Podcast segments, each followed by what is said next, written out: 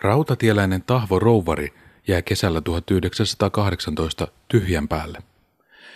Hänet oli päästetty pian kapinan tukahtumisen jälkeen ehdonalaisen vapauteen, mutta työt Mustanmäen asemalla Karjalan kannaksella olivat mennyttä.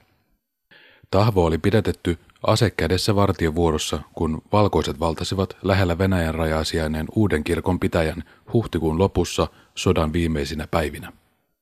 Kun syksy tuo valtiorikosoikeuden haastemiehen jälleen rouvarien kotiovelle, Tahvo tekee vaikean päätöksen. Hän suuntaa Viipurin sijaan omia teitään Pietariin, jossa töitä riittää sisällissodassa selkänsä saaneille punaisille. Viipurista Pietariin johtavan radan Suomen asema, jonka kautta nykyisetkin Allegro-junat kulkevat, oli jo ennen sisällissotaa päätynyt Suomen punaisten vartioitavaksi. Sodan jälkeen Venäjän puolelle oli jäänyt noin 700 rautatieläisen joukko, josta monet kuitenkin palasivat Suomeen jo kesän 18 aikana.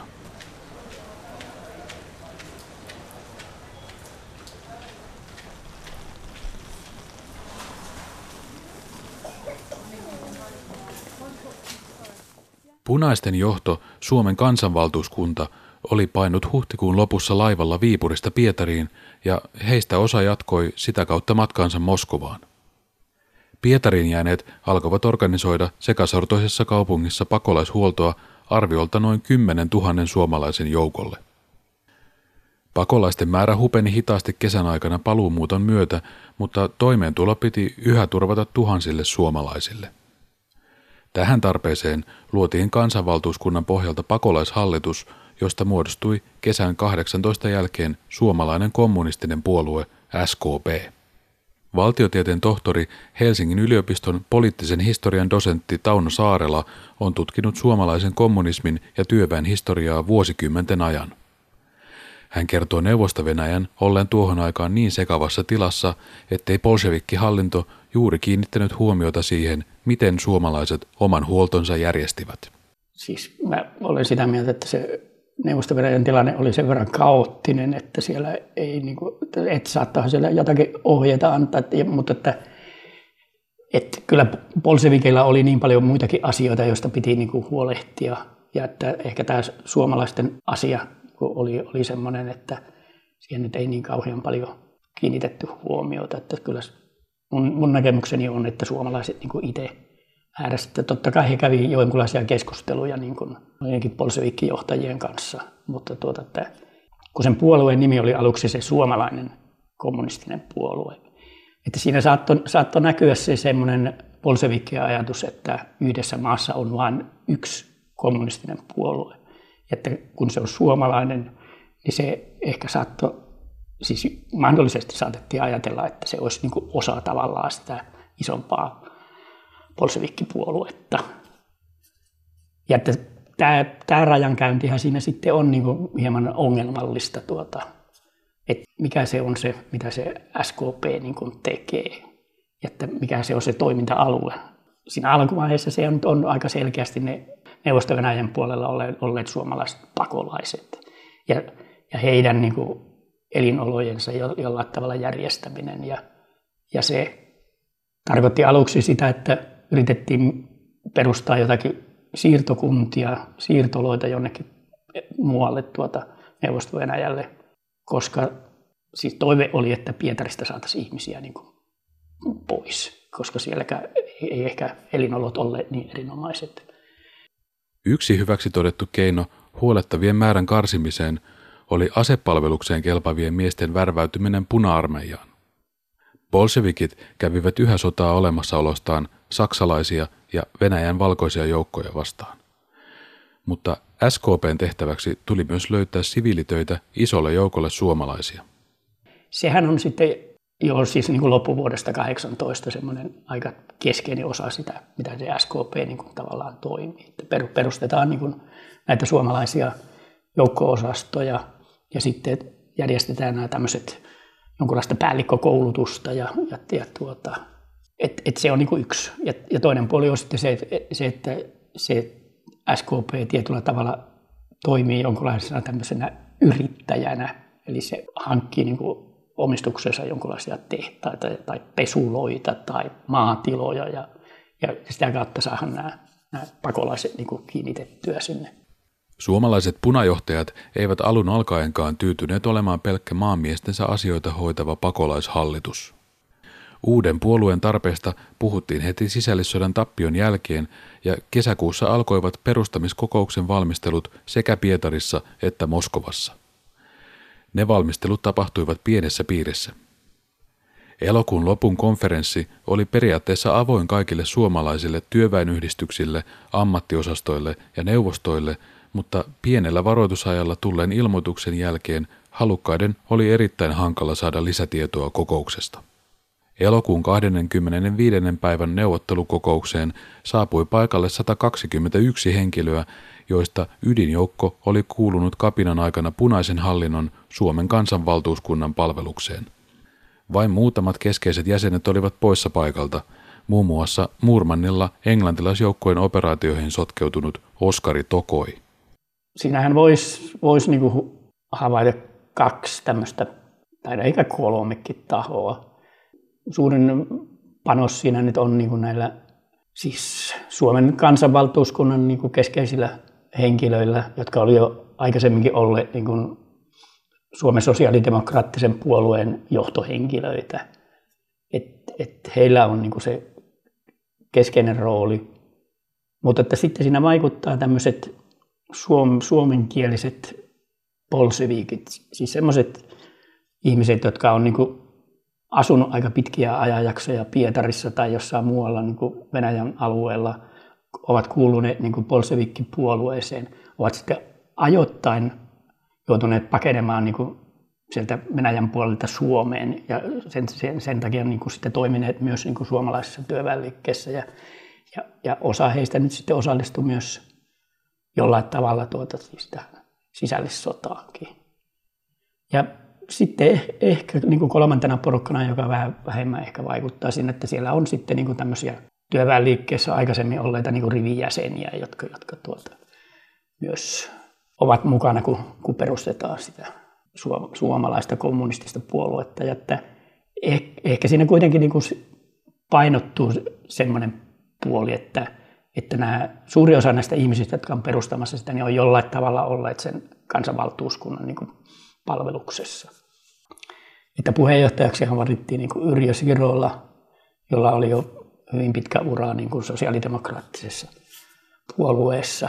Otto Ville Kuusinen, Lauri Letomäki. Lauri Letomäki ei ehkä niin kuin tämmöisessä valtakunnallisessa politiikassa ollut niin kauhean pitkä aikaa ollut, mutta että oli kuitenkin niin kuin Tampereella toiminut jo pidemmän aikaa, siis toimittajana ja, ja muissakin, muissakin tehtävissä.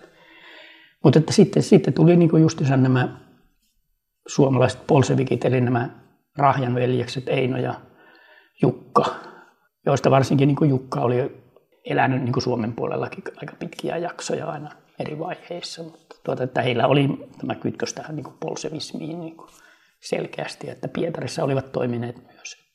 Puolueen johtoon valittujen sosiaalidemokraattien aiempi linja alkoi nopeasti häipyä näkyvistä. Yrjö Sirolan heinäkuussa luonnostelema Moskovassa majaa pitäneiden ohjelma ei miellyttänyt Ottoville Kuusista, joka kirjoitti itse kokouksessa esitellyn version.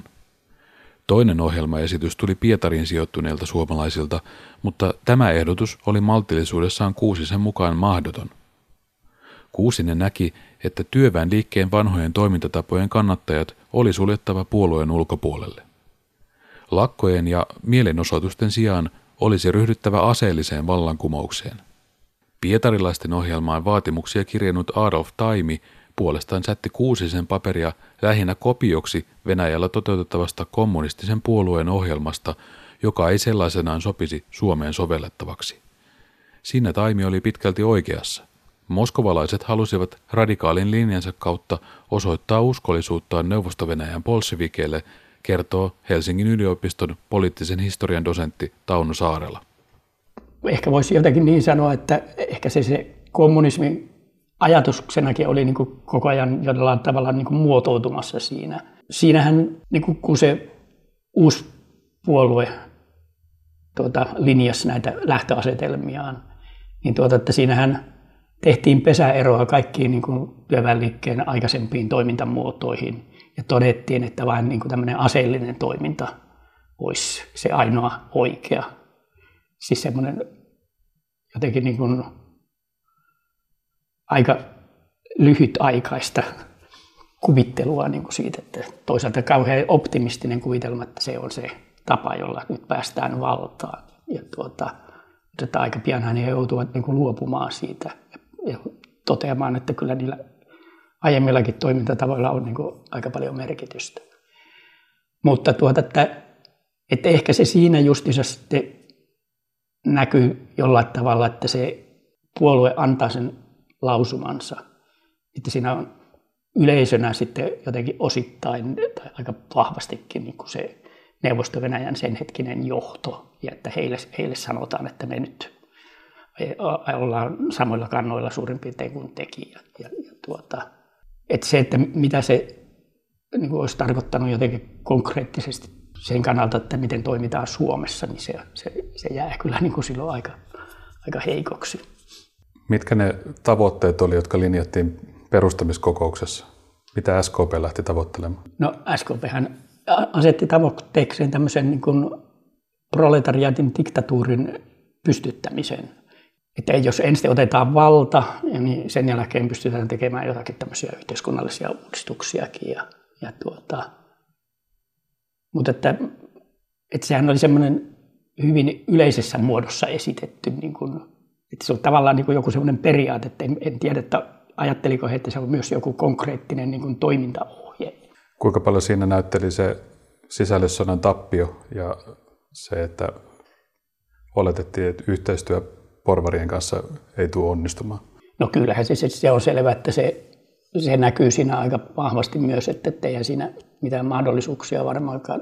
Että se, mitä, mitä uutisia niin kuin tavallaan tulee jonnekin Pietariin niin kuin Suomesta, niin eihän se, se, että on, on rangaistaan niin kuin näitä punaisten puolella olleita ihmisiä, pannaan heidät vankileirille ja kaikkia tämmöisiä, että sitten on näitä telotuksia myös vielä niin kuin keväällä varsinkin, niin tuota, että et, et, kyllähän se tietysti niin kuin jollain lailla viittaa siihen, että ei tuota, ole oikeastaan muuta, muuta toimintamahdollisuutta kuin se, että aseiden kanssa pitää jotenkin yrittää kumota se valta, joka siellä silloin on. Toisena kokouspäivänä Polsevikki Jukka Rahjan välintulo jakoi moskovalaisten ja pietarilaisten rintamalinet uusiksi. Rahja esitti viisi teesiä, joissa kuusi sen esityksen kohdat tulivat ilmi vieläkin jyrkemmässä valossa. Maltillisemman linjan kannattajat jäivät tappiolle, ja äänestys tapahtui enää teesien hyväksymisen ja niiden jatkokäsittelyyn palauttamisen välillä. Soraääniä kuului, mutta äänestystulos oli selvä. 76 osallistujaa äänesti radikaalin ohjelman puolesta, vain 16 vastaan.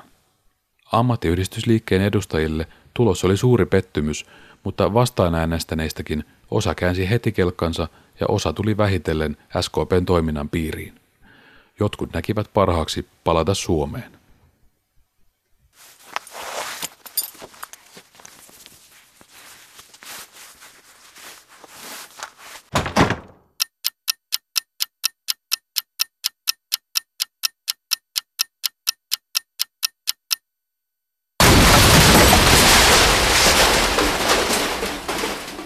Pietarin Liteinin kaupungin osan asukkaat heräävät keväällä 1919 maaliskuun 30. päivän vastaisena yönä valtavaan pamaukseen. Entisellä Spalernajan kadulla sijainneella Pietarin päävesilaitoksella tapahtunut räjähdys on rikkonut 500 ikkunaa. Samana aamuna Pietarin portin vesilaitoksella jysähtää yksi tai kaksi pommia lisää. Näistä ei itsessään koidu suurtakaan tuhoa, mutta palokunnan ja vartiosotilaiden löytämän epäilyttävän metallilaatikon räjähdys paikalle hälytetyn komissaarin käsissä aiheuttaa useille vakavia vammoja. Pietarissa ilmestynyt punaisten suomalaisten vapauslehti puhuu neljästä viidestä vaikeasti loukkaantuneesta, mutta Suomen yleisesikunnan tiedusteluosaston raportin mukaan haavoittuneita on 42 ja kuolonuhreja 16. Pommi-iskujen tekijöitä ei koskaan saada kiinni. Myöhemmässä historian tutkimuksessa on selvinnyt heidän tulleen Pietariin Suomen puolelta rajaa. Suomalaiset toteutti inkeriläisten pakolaisten avulla semmoisen terroriskun, jota voisi vois kuvata, tai oikeastaan terroriskujen sarjan, jota voisi kuvata suurimmaksi suomalaisten tekemäksi terroriskuksi. Näin sanoo filosofian tohtori Helsingin yliopiston poliittisen historian tutkija Aleksi Mainio. Hän on kuvannut kirjassaan Terroristien pesä, Suomi ja taistelu Venäjästä, kuinka kaoottisissa tunnelmissa maaliskuun lopun aamu vuonna 1919 Pietarissa valkeni. Edellä kerrottu tapahtumasarja aloitti nimellä Pietarin retki tunnetun operaation. Sen taustalla olivat suomalaiset jääkäriaktivistit, sen radikaalen ryhmä, joka oli löytänyt sisällissodan jälkeen majapaikan Suomen yleisesikunnan tiedustelun johdosta. Saksan tappio maailmansodassa loppuvuodesta 1918 oli ollut aktivisteille järkytys, ja he olivat joutuneet etsimään toiminnalleen uutta suuntaa. Aktivistit perustivat järjestön, jonka alapuolella toimi keskusniminen tiedusteluorganisaatio. Sen kautta myös Pietarin retki toteutettiin. Tässä oli oikeastaan taustalla tämmöinen Eero Heikel-niminen aktivisti, jääkäriaktivisti. Hän oli saksalaisten ensimmäisen maailmansodan aikana pommariksi, sabotääriksi, sabotaasityöntekijäksi koulima, koulima mies. Ja hän oli ollut Suomen tiedustelun palveluksessa jo 18 ja sitten kevään 19 puolella hän sai sitten aktivistien keskukselta tämmöisen toimeksiannon, että nyt pitäisi Pietarissa järjestää lisää sekasortoa, kauhuja, kaikenlaista kurjuutta edistää siinä kaupungissa. Samaan aikaan sitten sieltä Pietarin suunnasta ylipäänsä Neuvosto-Venäjältä oli painu inkeriläisiä pakolaisia, useita satoja, jopa tuhansia Suomen puolelle, Karjalan kannakselle, ja heitä oli kertynyt esimerkiksi Raudun suuntaan, ja tämä Eero Haikkel sitten sai semmoisen ajatuksen, että hän matkustaa 100 000 markan kanssa, jotka hän oli nostanut sitten Viipurin avustamisen päätoimikunnan kassasta, niin hän matkustaa rajalle ja rautuun ää, erinäisten aseiden kanssa ja, ja, ja palkkaa näistä inkeriläisistä pakolaisista semmoisen 35 hengen ryhmän. Hän koulutti tätä ryhmää ehkä semmoisen viikon päivät. Ää, heille oli myös ikään kuin syötetty tällaista propagandaa, miten, miten tota, Inkeri on, ää, tai Pietari on ikään kuin Inker, Inkerin valtion ruumiissa oleva tämmöinen mätäpaise, Pietarin kaupunki, joka pitää hävittää maan päältä,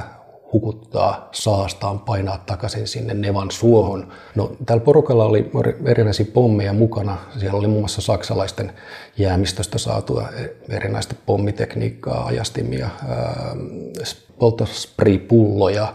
Ja erinäisten vaikeuksien kautta he, he, he sitten pääsi sinne Pietarin kaupunkiin, jossa he vietti aikaa noin viikon ajan. Se porukka, tässä oli 35 henkeä, se oli jaettu seitsemään eri ryhmään ja porukan ikään kuin jäsenet kuljeskeli siellä eri puolilla Pietari. He oli tottuneet, he tunsi Pietarin aika hyvin, he osas liikkua siellä.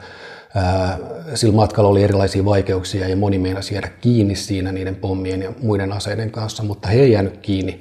Itse asiassa kukaan heistä ei jäänyt kiinni. Erilaisilla lahjuksilla ja tämmöisillä onnistuttiin neuvostovirkamiehet sitten ohittamaan. Vaikka inkeriläiset epäonnistuivat monessa tehtävässään pahanpäiväisesti, yksi tavoitteista oli saavutettu. Iskujen ansiosta punainen Pietari kuhisi nyt kuin kepillä sohaistu ampiaispesä. Viranomaiset olivat tapahtumista raivoissaan. Teot yhdistettiin aiempiin tuhotöihin ja vastavallan kumouksellisia peloteltiin kuolemantuomioilla. Neuvostovenäjän salainen poliisi Tseka sai käskyn ryhtyä toimenpiteisiin salaliittojen likvidoimiseksi. Vastarintaa hallintoa kohtaan tuli kuitenkin niin monesta suunnasta, ettei inkeriläisiä tai suomalaisia osattu heti yhdistää iskujen sarjaan. No, tässä kävi, kävi niin, että et, et nämä suomalaiset aktivistit oli, oli, oli junaillut tämän asian niin, että näillä inkeriläisillä tuhotyöntekijöillä, niin heillä ää, oli tällaisia julistuksia mukana, jossa, jossa julistettiin, että että tuhotyön takana on itse asiassa anarkistien keskuskomitea ja, ja että et, tässä oli tavallaan tämmöinen niin väärän lipun taktiikka. Ja pyrittiin ikään kuin häivyttämään sitä, että kuka työn on oikeasti tehnyt. Pietarissa tämä herätti suunnatonta raivoja. Esimerkiksi Lenin joutui, joutui, joutui tota, antamaan tästä virallisen julkilausuman tästä tapahtumasarjasta. Ja voidaan sanoa, että, että, että tämä iskusarja, se ei, se ei onnistunut, onnistunut täysin lamaannuttamaan sitä, sitä Pietarin esimerkiksi vesijärjestelmää eikä sähköjärjestelmää, eikä ylipäänsä sitä, se, siitä ei koskaan, se, se ei kasvanut niin suureksi, mikä se suunnitelma oli, mutta, mutta, mutta Pietarissa se aiheutti aika ison haloon ja, ja, ja, ja se johti siihen, että, että Pietarissa kiristettiin kaikenlaisia valvontatoimenpiteitä ja, ja tietenkin ylipäänsä kaikkien oppositiovoimien asema muuttui, muuttui vielä tukalammaksi. Tämän selvittelyn seurauksena myös suomalaiset kommunistit alkavat kiihdyttää kaupungissa liikkuneiden maamiestensä vangitsemisia. Kiinni jäävät myös sarjan edellisessä osassa esitellyt rajan molemmin puolin kulkeneet nuorukaiset Herman Liukkonen ja Alexander Kaplin. Herman oli tehnyt kommunistille keikkaa aiemminkin ja nyt hän esittää kuulusteluissa myös kiinniotetun kaverinsa Alen ottamista mukaan toimintaan. Tämän jakson alussa esitelty rautatieläinen Tahvo Rouvari oli puolestaan joutunut puna-armeijan nappaamaksi jo tammikuussa oltuaan lähdössä takaisin Suomen puolelle.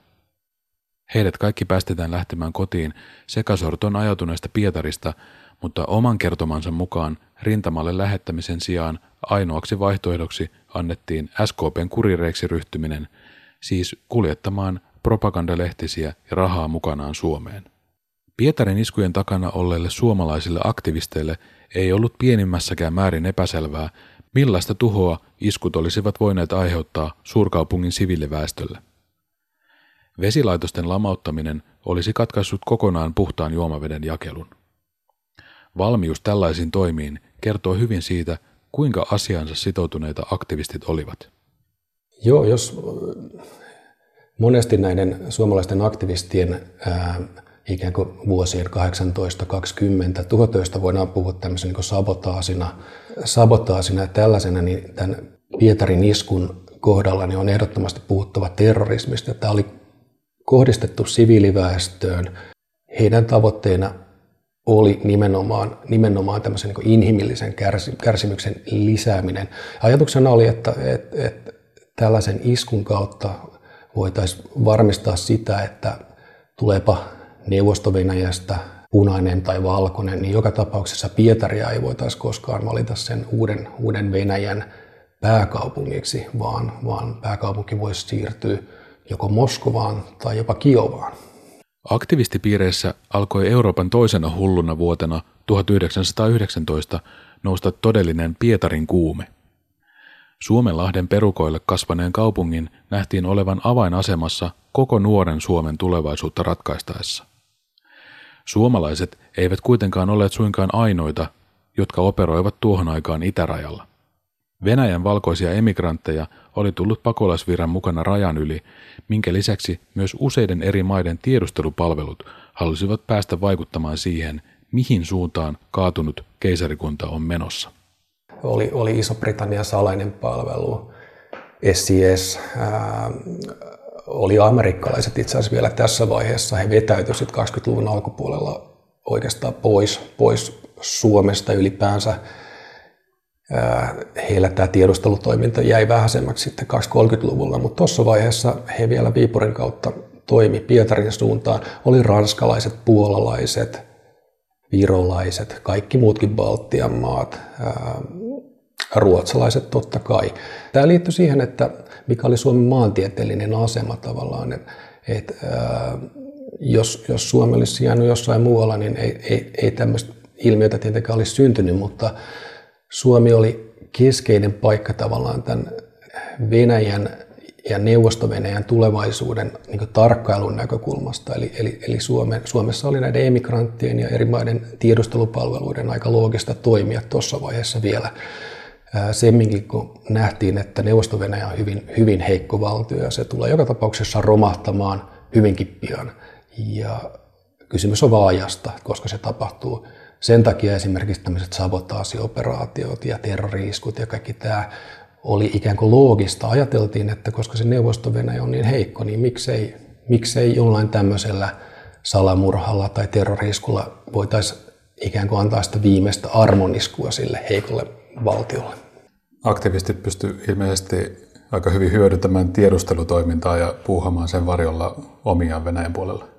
Aktivistit käytti nimenomaan tätä tiedustelua tämmöisenä ää, peitteenä. He ymmärsivät, että et, et, et tarvii tavallaan, jos mietitään näitä aikaisempien, aikaisempien vuosien aktivistisukupolvia, joita Suomessa oli, ää, vaikkapa routavuosien aktivistit ja, ja, ja sitten toisaalta niin kuin jääkäriaktivistit silloin ensimmäisen maailmansodan aikana, ää, niin, niin nämä niin kolmannen polven aktivistit silloin 18, 19, 20, he ymmärsivät, että, että, että heidän täytyy hakeutua lähelle sitä poliittista valtaa ja, ja että yksi kanava siihen, siihen on nimenomaan tämä tiedustelumaailma. Kuinka tietoinen Suomen valtiojohto oli siitä, mitä tiedustelutehtävissä Pietarissa työskentelevät oikeasti teki siellä? Tässä oli hirveästi, hirveästi tietenkin vaihtelua tässäkin, mutta pääsääntöisesti jos katsotaan vuosia 18, 19, 20 ja oikeastaan varsinkin vuotta 19, jolloin, Pietar, jolloin Suomessakin vallitsi tällainen niin sanottu Pietarin kuume, eli ajateltiin, että, että, että suomalaiset on jollakin kokoonpanolla mahdollisesti hyökkäämässä Pietariin ja, ja, ja sitä silmällä pitää sitten erilaiset sabotaasiooperaatiot oli, oli ikään kuin loogisia. Ja poliittinen eliitti osittain tiesi näistä, jos nyt puhutaan vaikkapa jostain sotaministeriöstä, se ei ollut puolustusministeriö siinä vaiheessa, vaan se oli sotaministeriö, niin sotaministeriössä tiedettiin aika hyvin näistä, ei kylläkään tästä maaliskuun 19 aktivistien keskuksen Pietarin terroriskusta välttämättä ihan suoranaisesti, mutta, mutta monesta näistä sabotaasioperaatioista, mitä rajan takana tehtiin, ja ylipäänsä sitten tiedustelusta ja kaikesta siitä, niin kyllähän puolustusministeriössä tiedettiin. Vuonna 19 no Mannerheiman itse neuvotteli tästä Pietarin retkestä Nikola Judenitsin kenraali, valkoisen kenraali Nikola Judenitsin kanssa Helsingissä seurahuoneella, ja he pääsivät jopa sopimukseen siitä, niin tätä kautta tätä kautta kyllä Mannerheimkin oli, oli tietoinen osin näistä, ei aina mistään yksityiskohdista ja semmoista, mutta periaatteen tasolla, että, että tällaisia tehdään. Rudolf Walden tiesi, tiesi näistä. Suomalaiset olivat puuhaneet omia salaisia operaatioitaan Venäjän puolella jo ennen ensimmäisen maailmansodan päättymistä. Näitä sapotaasiretkiä muun muassa Muurmannin radalle sekä Vienan merelle sijoitettuihin laivastotukikohtiin tehtiin nimenomaan Saksan hyväksi – ja länsivaltojen joukkoja vastaan. Saksan koettua tappion syksyllä 18 Suomen ja länsivaltojen, erityisesti Ison-Britannian, intressit kohtasivat Venäjän kysymyksessä. Nyt aktivistien haikailu Pietarin valloittamisesta alkoi muuttua myös Suomen korkeimman poliittisen eliten haaveeksi. Valtiojohto oli valmis hyväksymään erilaisia sabotaasisuunnitelmia tämän päämäärän edistämiseksi. Samaan aikaan Leninin hallinto oli ajettu nurkkaan ja Nevan kaupunkia ahdistelivat muun muassa suomalaisten heimosoturien, brittien johtamien liittoutuneiden ja valkoisten venäläisten sotajoukot Aunuksen ja Vienan Karjalan sekä Viron suunnalta. Esimerkiksi valtionhoitaja Karl Gustav Mannerheim ja valkoisten venäläisten luoteisarmeijan komentaja Nikola Judenich neuvottelivat salaisesti siitä, millä ehdoilla Suomi voisi olla mukana metropolin valloittamisessa – kertoo Helsingin yliopiston poliittisen historian tutkija Aleksi Mainio. Niin keväällä 19 Virossahan oli alkanut Viron vapaussota ja, ja hetken aikaa oli näyttänyt siltä, että neuvosto vyöryy yli, yli Viron ja, ja Suomessa sitten, sitten koottiin tämmöinen apuretkikunta ja nämä suomalaiset aktivistit oli, oli tässä Viron avustamis hankkeessa niin aika keskeisessä roolissa. Näitä vapaaehtoisia, kun lähetettiin keväällä, keväällä 19 sitten Suomesta Viroon, niin yksi ajatus oli se, että, että, että, että paitsi että torjutaan tämä neuvosto hyökkäys sinne Viron suuntaan, niin sieltä sitten aikanaan tultaisiin takaisin junalla, eli, eli Pietarin kautta, eli, eli hyökkäys jatkuisi siitä sitten tavallaan ensin niin torjuntavoiton kautta jatkettaisiin tätä hyökkäystä sinne Pietariin ja, ja, ja sieltä sitten päästäisiin palaamaan kannaksen kautta kautta Suomeen. No ylipäänsä tämä vuosien 18-19 tilanne, sehän on niin monimutkainen, se tavallaan niin koko ajan muuttuu nämä, nämä asetelmat. Mutta yksi, yksi tämmöinen kantava teema siinä on ehdottomasti se, että mikä on Pietarin tulevaisuus. Suomessa vähän kiisteltiin aina siitä, että et, et kannattaako suomalaisten lähteä näille heimosotaretkille. Keväällä 1919 suomalaiset lähti myös Aunukseen heimosotaretkelle. Monet näistä ehkä tämmöisistä Suomen tiedustelun tämmöistä niin enemmän reaalipolitiikkaa kannattavista kuin heimopolitiikkaa kannattavista hahmoista oli sitä mieltä, että esimerkiksi saunukseen ei pidä hyökätä, että siinä hukataan vain resursseja, vaan kaikki resurssit pitäisi aina keskittää Pietarin valloittamiseen, jollain tavalla sen, sen ottamiseen. Niin ennen, ennen tätä suunnitelmaa aktivistit ei hirveästi luottanut Mannerheimiin yhteistyökumppanina, niin nyt hän kelpas kuitenkin heille. Mistä tämä käänne johtuu? No siinä oli taas tällainen, niin kuin voisi sanoa, että tällainen reaalipoliittinen harkinta sitten, että, että, että kun tajuttiin, että, että, että Mannerheimin kautta voitaisiin saada jotain semmoista poliittista vaikutusvaltaa, mitä ei muuten, muuten saataisi, niin, niin siihen kannattaa lähteä mukaan. Nähtiin, että Mannerheim on, on valmis hyökkäämään kevään, kesän 19 aikana, aikana Pietariin. Tosiaan kun hän kävi Nikolai Judenitsin, valkoisen kenraali Nikolai Judenitsin kanssa näitä neuvotteluita kesällä 19, niin samaan aikaan nämä, nämä suomalaiset aktivistit oli aika hyvin perillä näistä, näistä keskusteluista ja näistä neuvotteluista. Ja sitten siinä heräsi semmoinen ajatus, että et, et sit siinä alkusyksyn puolella heinä-elokuussa tämä sopimus Mannerheimin ja Judenitsin kanssa on saatu saatu solmittua, niin kaadettaisiin Suomen hallitus ja, ja sen jälkeen ikään kuin uuden hallituksen ja Mannerheimin ennen kaikkea johdolla niin hyökättäisiin Pietariin, valotettaisiin se Pietari. No siinä kävi sitten niin, että et, et vaikka Mannerheim oli, oli jostain määrin valmis lähtemään tämmöiseen operaatioon, niin kuitenkaan poliittinen eliitti, muu poliittinen eliitti, esimerkiksi kokoomuspuolueen johto ei sitten ollut, he kyllä horju tämän, tämän vaihtoehdon kanssa aika pitkään, eli, eli se oli lähellä, mutta, mutta he loppujen lopuksi ei uskaltanut sitten lähteä siihen operaatioon mukaan.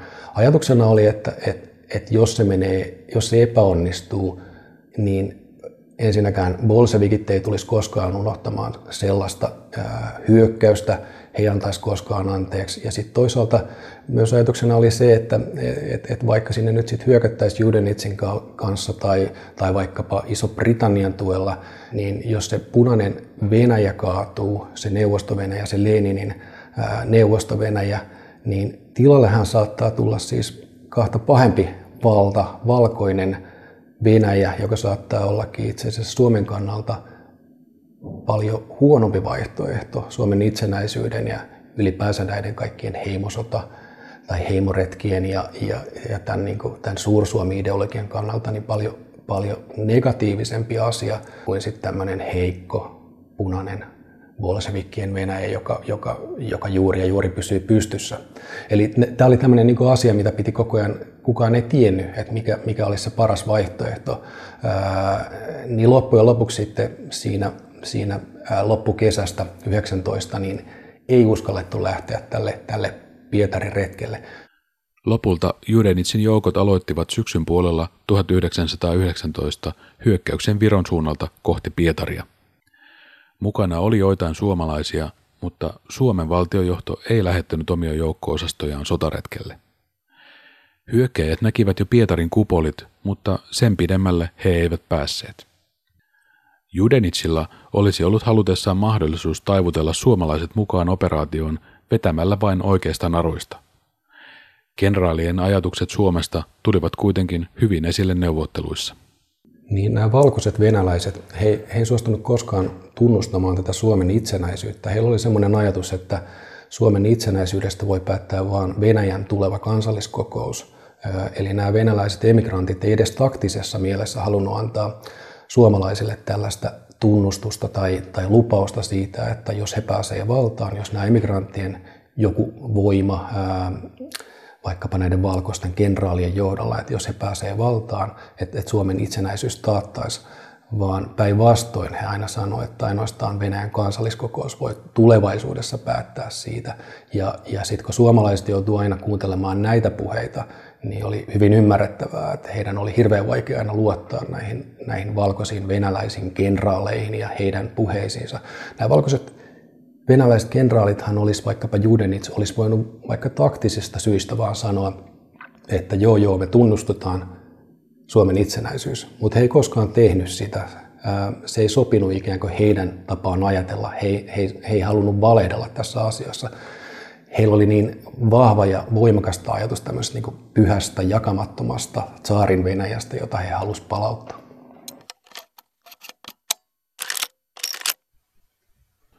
Pietarin tilanteen rauhoittuminen ja Venäjän sisällissodan päättyminen puna-armeijan voittoon vuoden 1920 aikana eivät kuitenkaan taanneet työrauhaa suomalaisten kommunistien keskuudessa. Venäjälle perustetun SKPn johdon ja sen aiemmin huoltaman suuren pakolaisjoukon välit olivat alkaneet rakoilla jo syksyllä 19, kun puolue luopui työtä tarjonneista yrityksistään. Sen myötä monet SKPn palkkalistoilta pudonneet menettivät myös asuntonsa ja puolueen tarjoaman elintarvikehuollon. Helsingin yliopiston poliittisen historian dosentti Tauno Saarela. No se, siis kyllä siinä varmaan on, on tämä, että, että se niin kuin lisää sitä tuntemusta, että, että nuo ei siis siellä pakolaisten keskuudessa, siis pakolaisjoukkojen keskuudessa tuntemusta siitä, että, että nuo johtajat eivät oikein niin kuin aja meidän asioita eikä ne välitä meidän, että se tulee niin kuin tätä vastakkaisuasettelua ja se, se niin kuin vahvistuu ja voimistuu. Ja, ja sitten ehkä siinä on, on niin kuin valmiutta antaa tukea sitten sellaisille ihmisille, jotka on myös valmiit turvautumaan johonkin voimakeinoihin niin tämän asian ratkaisemiseksi. Johdon toimien salaperäisyys siivitti punapakolaisten parissa puheita keskuskomitean käytössä olevista suurista rahavaroista, jonka kansanvaltuuskunta oli vienyt mukanaan Pietariin Suomen sisällissodan päätteeksi. Huhuissa SKPn johdon kerrottiin viettävän ylellistä elämää ja törsäävän puolueen omaisuutta, kun työväestö eli samaan aikaan Pietarin synkimmän ruokapulan keskellä. Siis kyllähän he jollain lailla tuli, tuli toimeen. Sitten mä en tiedä, että törsäskö he, tai, tai on, on, tuleeko se siitä siitä, että, että silloin kun niitä ensimmäisiä pakolaisia tulee, niin tai se johto on sijoittunut johonkin hotelliin ja sitten tavalliset ihmiset on sijoittunut johonkin kasarmiin tai johonkin tämmöisiin, että siinä, siinä ehkä tulee sitten jo heti alusta lähtien niin tämä tämmöinen jonkunlainen vastakkainasettelu, että nuo elää niin kuin leveämmin ja paremmin. Mutta en, en tiedä, että mi, miten hienosti ja paremmin he sitten loppujen lopuksi niin kuin eli. Ja että, mutta että semmoista puhettahan siellä syntyy, mutta että se, se, sen niin kuin osoittaminen, että miten leveästi he loppujen lopuksi elivät, niin siitä, siitä ei, ole, ei ole oikein niin kuin mitään jälkiä ollut. Mutta että siinä, siitähän on ehkä myös niin kuin havaintoakin, että nämä suomalaiset bolshevikit harjoitti jonkunlaista salakuljetusta. Ja siis Suomesta Venäjälle ja Venäjältä Suomeen. Ja, ja että sitä kautta saivat sitten ehkä haltuunsa myös jotakin semmoisia siis niin ruokatavaroita tai jotakin muuta, joka saattoi näyttää ylellisyystä tavaroiltakin, niin saattoi siinä ollakin semmoisia. SKPn johdon ja puolueen sisäisen opposition välejä hiersivät myös toiset tekijät. Pääasiassa elämänsä Pietarissa viettäneet Rahjan veljekset Jukka ja Eino olivat kovan linjan polsevikkeja ja pyrkivät määrätietoisesti viemään puoluetta sotilaallisempaan suuntaan. Heidän näkemyksensä mukaan Suomen kansanvaltuuskunta ei ollut pystynyt pitämään kapinan aikana punakaarteille riittävää kuria, mikä oli edesauttanut tappiota valkoisille. Aggressiivinen käytös esimerkiksi puoluekokouksissa kuitenkin sapetti SKPn jäseniä. Heillä oli hieman se semmoinen tapa, että, että kun ajatellaan niin, että, että kun he ovat polseviikkejä, he ovat olleet jo pitkän aikaa polsevikkipuolueen jäseniä, niin sitten he tietävät, miten asiat ovat. Ja että kun he tietävät, niistä asioista ei tarvitse enää sitten niin kuin keskustella, vaan että se asia, asia on niin kuin just näin. Ja että se oli niin kuin heidän asennoitumisensa asioihin, että jos joku tuli sitten niin kuin esittämään jotakin toisenlaisia näkemyksiä, niin sanovat suor, ehkä suorat turpa kiinni, että me emme puhu tästä sinun kanssasi. Ehkä uhkasivatkin joillain, joillain niin kuin voimatoimilla, jos, jos et niin kuin ole samaa mieltä kuin me.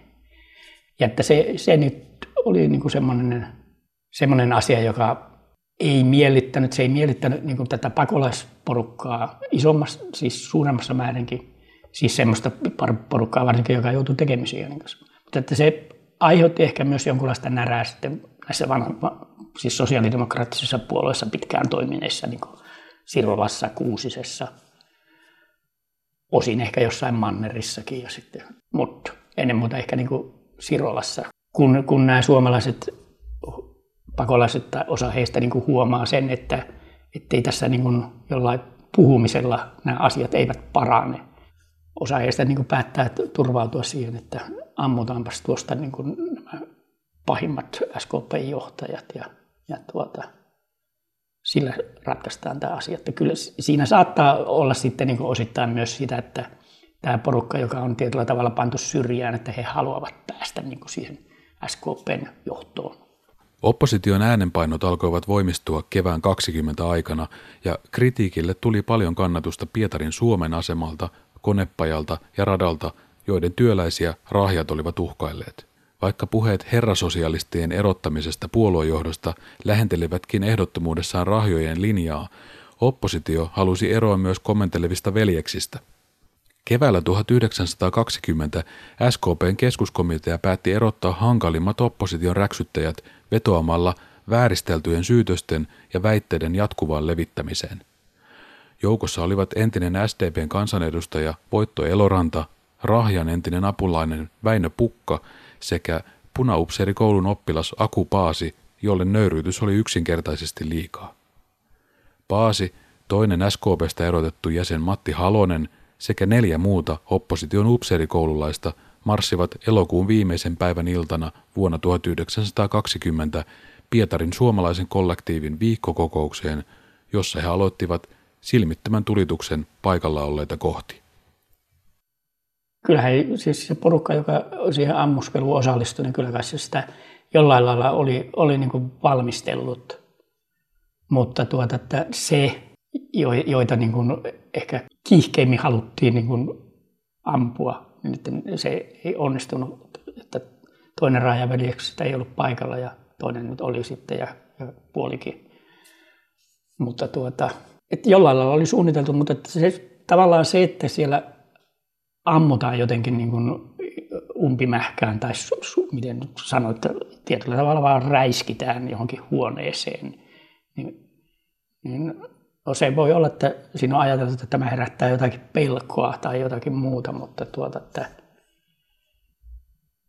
ei se ainakaan niin kuin kovin tehokasta siis sillä lailla, että jos ajatellaan, että halutaan päästä eroon jostakin tietystä ihmisistä. Niin Vaikuttaa, että ei ollut kauheasti tietoa, että keitä siellä huoneessa on silloin, kun sinne mennään. Joo, siis että ei, voi, ei voinut niin kuin etukäteen ehkä sanoa sitä, että, että se oli niin kuin joku tämmöinen klubin kokous, johon, johon tuota, pystyi ehkä olettamaan, että tähän niin kuin sen SKPn johtohenkilöidenkin niin kuin pitäisi osallistua, mutta että sitten kaikki ei kuitenkaan ollut, ollut paikalla. Ja...